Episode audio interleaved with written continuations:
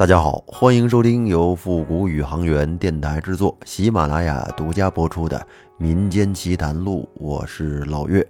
录这期节目的时候呢，现在正值五一前夕啊，马上就要五一劳动节放假了。虽然这期节目在播放的时候呢，可能五一劳动节早就过了，但是在这儿我录节目的时候，仍然要祝大家节日快乐。这次要说的这个故事来自于听友人墨雨读的分享，这是个真事儿，是发生在他家人身上的事儿。故事的主人公呢是他姥爷，有很多南方朋友也称姥爷为外公。他姥爷在解放前，在他们老家那块儿是个远近闻名的大地主，家里房多地多钱多，可以说是个标准的土豪。在他姥爷身上发生过很多离奇的故事。他没有见过他姥爷，这很多事情啊都是听家人或者是姥爷村里人讲起的。那今天要说的这个事儿，就是发生在任墨雨读他姥爷年轻的时候。下面大家就跟着我一块儿来听听。每年阳历五月末六月初，在农村是给庄稼松土除草的时间。老爷作为东家，必须是要到庄稼地里和扛活的长工一块干活的。当时据说老爷家养了二十多个长工，常年给家里打理庄稼活。话说这一年，老爷刚刚二十七八岁的年纪，早早的就和扛活的长工来到地里开始干活。在东北的五月末六月初，这天气刚刚有点热起来的意思。但是呢，还不是最热的时候。现在五六月份也不过就是二十五六度，挺舒服的季节。这早晨起来多少还有点凉意。不过干农活这玩意儿，运动一会儿，身上的衣服也就穿不住了。大家伙便三三两两的就把外套甩在了田间的地头。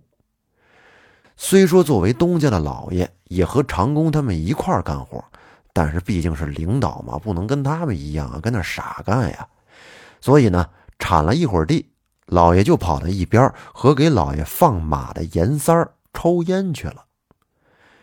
据说严三儿和老爷岁数差不多大，但是严三儿早些年当过胡子，就是土匪，走过南，闯过北，见多识广，人也能白话，而且说话还特别逗。老爷是个不着调的大地主，可绝没有电视里演的那么可恶啊！因为即便今天老爷家附近了解老爷的人都认为他是一个十足的好人，不然阶级成分也不能给化成破落地主。当然，这是以后的故事了，今天在这儿呢就不细讲了。如果大家想听，那以后咱们再讲老爷是怎么败光那么大的祖业的。且说老爷和严三儿他们啊，烟瘾极大。这一大早，老爷还没干几锄头呢，就听严三儿跟那白话，和柳子里的弟兄们怎么去砸的窑，怎么躲进那大山沟子。这柳子呀，就是团伙啊，几十个人组成的团伙去砸的窑呢，是指去抢有钱的地主。严三儿跟那儿讲的起劲，时间一晃就到了中午十一点多。家里人过来给送饭了，做的是烙大饼、土豆汤。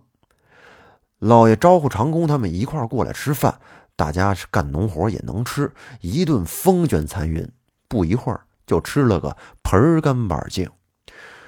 吃饱饭的这些长工都围着严三儿，跟那儿听他胡吹乱泡。可能是严三儿这土豆汤喝的有点太多的关系，有点憋得慌。然后呢，自己就跑到附近的河堤下面去撒尿。严三这一去，时间可不短呀。这等了半天，老爷站起来就招呼严三说：“三哥，完没完呀？快点回来，哥几个听你讲一会儿，还得干活呢。”过了一会儿，只听严三回复道：“说，哎，东家东家，你们快过来，快过来看看，这有条大长虫。”这时，长工何贵。也朝严三喊道：“说，这个严三还拿把长虫有啥稀奇的？看那玩意儿有啥意思呀？赶紧回来吧！”可是严三还是边喊边朝大家挥手，让大家赶紧过来，快点过来。老爷当时也是将近三十岁的人了，但是他这个人呢，好奇心极重，于是自己便和几个同样好奇的长工就一起跑到了严三那儿看个新鲜。大家伙跑到跟前儿，只见在严三撒尿的河堤下面有一个沙土沟，沙土沟两侧呢。稀稀拉拉的有几棵碗口粗的榆树，除了这什么都没有。这时老爷就问，眼睛直瞪瞪的望着前方的严三儿说：“三哥，长虫在哪儿呢？你是不是忽悠我们呢？”而其他长工也是一块大呼小叫的说：“对呀对呀，在哪儿呢？没看见呢。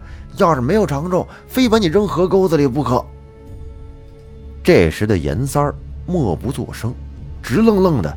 把手指向了正前方的一棵歪脖子老榆树的上面。这时，大家仔细一看，才发现上面竟然有一条足有海碗粗细的黑色大蛇盘在树的主干之上。由于树的表皮和蛇的外皮极其的相似，不仔细看呢，还真不容易看出来哪个是蛇，哪个是树干。大家顺着大蛇蠕动的方向，就看到了那大蛇的头不停地吐着火红的信子，向树冠上爬。蛇在东北是很常见的，大多都是无毒的，但是这么粗、这么长，而且还是黑色的蛇，对大家来说都是头一次看到，感觉特别的新鲜。这条蛇的体格放在今天来说，应该是划分到蟒那一类才更确切。这时，只见严三跟那儿自言自语的念叨着说：“哎，东家，你吃过长虫肉没有？想当年我在柳子里干插签那会儿，在奉天的大饭馆子可是吃过一次，那味道别提多美了。那些长虫都不大。”像这么大的还真是少有，应该全是肉吧。而这时的何贵则瞬间对严三燃起了无限的崇敬之情。他说：“三哥，你给俺们讲讲这长虫啥味儿啊？腥不腥啊？都咋做着吃啊？”嘿，你瞧你们这没见过世面的样子，长虫肉文化人都叫蛇肉。也称作地龙，煎炒烹炸咕嘟炖，是咋做都行，咋做都好吃。东家，咱们要不然把它烤了吧？严三儿笑着问老爷。老爷这个人呐，玩心比较重。他说啊：“东家，我可不是光说不练的嘴把式。今天我给大家露一手，你看咋样？三哥，你要是真会烤，咱大伙就给他整下来吃了呗。”在那个年头，吃口肉啊是真费劲，地主家也不可能像今天一样天天吃肉。为了让大家伙开开荤，不如就做个顺水人情，自己也尝尝这烤肠虫到底是个啥味儿啊。而有个别几个长工因为害怕长虫，是死活都不敢打，远远的躲到了一边。严三斜了他们一眼，不屑的骂了句“废物”。便和老爷还有何贵几个人拿锄头，就把这黑蛇勾到了地面上，然后呢是一顿乱锄头，就把蛇头砸了个稀巴烂。严三儿从腰间拽出了小刀，三下五除二的就把黑蛇的皮给扒了。只见那白亮亮的蛇肉挂在树杈子上，格外的显眼。老爷招呼几个长工捡了点干树枝子，就在河堤的沙丘上开了一次烧烤派对。只有几个长工没有吃着烤蛇肉，据说吃过的都连声赞叹：那蒜瓣肉是白嫩鲜香。这严三儿果然是见过大世面的人，啥叫能文能武啊？看看人家严三哥，眼瞅着一条大蛇。没多大一会儿功夫，就进了这帮人的肚皮。这么一顿折腾，眼瞅着都下午两点多了。这时，老爷后悔的一拍脑门，说：“哟，这不扯犊子吗？产地的正经事儿咋给忘了？大家伙赶紧吃，吃完了麻溜的把上午剩下那点活全给收拾利索了。我也不扯犊子了，跟你们一块干吧。老爷招呼着长工走到地里开工干活，可是干了没一会儿，就感觉起了一阵大风，这风刮的还挺大，给人刮的都睁不开眼睛。在我们老家那块儿，春天刮大风是很正常的事儿，刮的是漫天黄沙，乌烟瘴气的。那个时候也没有环保这一说，可是这风说来就来，可就有点邪性了。这时，只见何贵扯着嗓子喊道：“说我操，东家，快看，长虫，全是长虫！”老爷这会儿才发现，地里的垄沟子里竟然不知道什么时候布满了密密麻麻的黑色小蛇，朝大家爬了过来。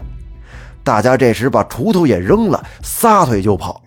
可是跑到哪儿，眼睛所看之处全是蛇。老爷和何贵是快速的跑向河堤边的西河，现在西河已经是个干枯的河沟子，但是在一百多年前的时候，西河是直通大辽河的，以水深水急著称，在我们当地算是数一数二的大河了。老爷和何贵的水性还不错，纵身一跃就跳进了西河，一口气游出了七八百米，绕着道就跑回家了。等回到家之后，老爷就开始发烧，大病不起，吃任何药都没有效果，这下可急坏了全家人呢。后来得知，原来是这帮人在河边吃了一条大黑蛇才发病的。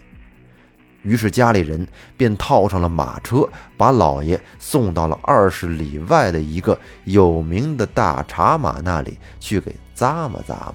意思就是说，去当地的一个很有名的萨满那里去给他看看病。老茶马看了之后呢，也是连连的摇头，连称你们这帮人祸惹的实在是太大了，几百年的道行就让你们给破了，人家能跟你们有完呐？我也只能是试试了。这老茶马算好了日子，让老爷和何贵的家人准备。猪牛羊要上大供，并且问了何贵和老爷的生辰八字，写下符咒烧了，让他们就着水把符咒灰给喝下，并且安排家人扎了两个纸人，在纸人后背上贴上了生辰八字，并且在午夜十二点在自家大门口给烧了。如果没事儿，那就是没事儿了；如果有事儿，那就是谁都救不了了，只能。安排后事了。家人按照老茶马的安排，赶紧回家准备下了香供纸人等一应之物。说来可真是神奇呀！当天老爷与何贵的身体就恢复了。可是，一打听严三儿的情况，听说他被蛇围追到河边，严三儿也想跳河逃生，可怎奈何他水性不行，被淹死在了西河里面了。老爷和何贵的晚年并未寿终正寝，老爷是五十八岁的时候患上了喉癌，在七八年就去世了。何贵先于老爷两年患胃癌，也去世了。而曾经那些参与吃蛇肉的人呢，也都不同程度的遭受了人生中的各种厄运。在最后呢，我们引用白居易的一首诗来结束今天的节目。劝君莫食三月尽，万千鱼子在腹中。劝君莫打三春鸟，子在巢中待母归。劝君莫食三春蛙，百千生命在腹中。感谢您的收听，咱们下期再见。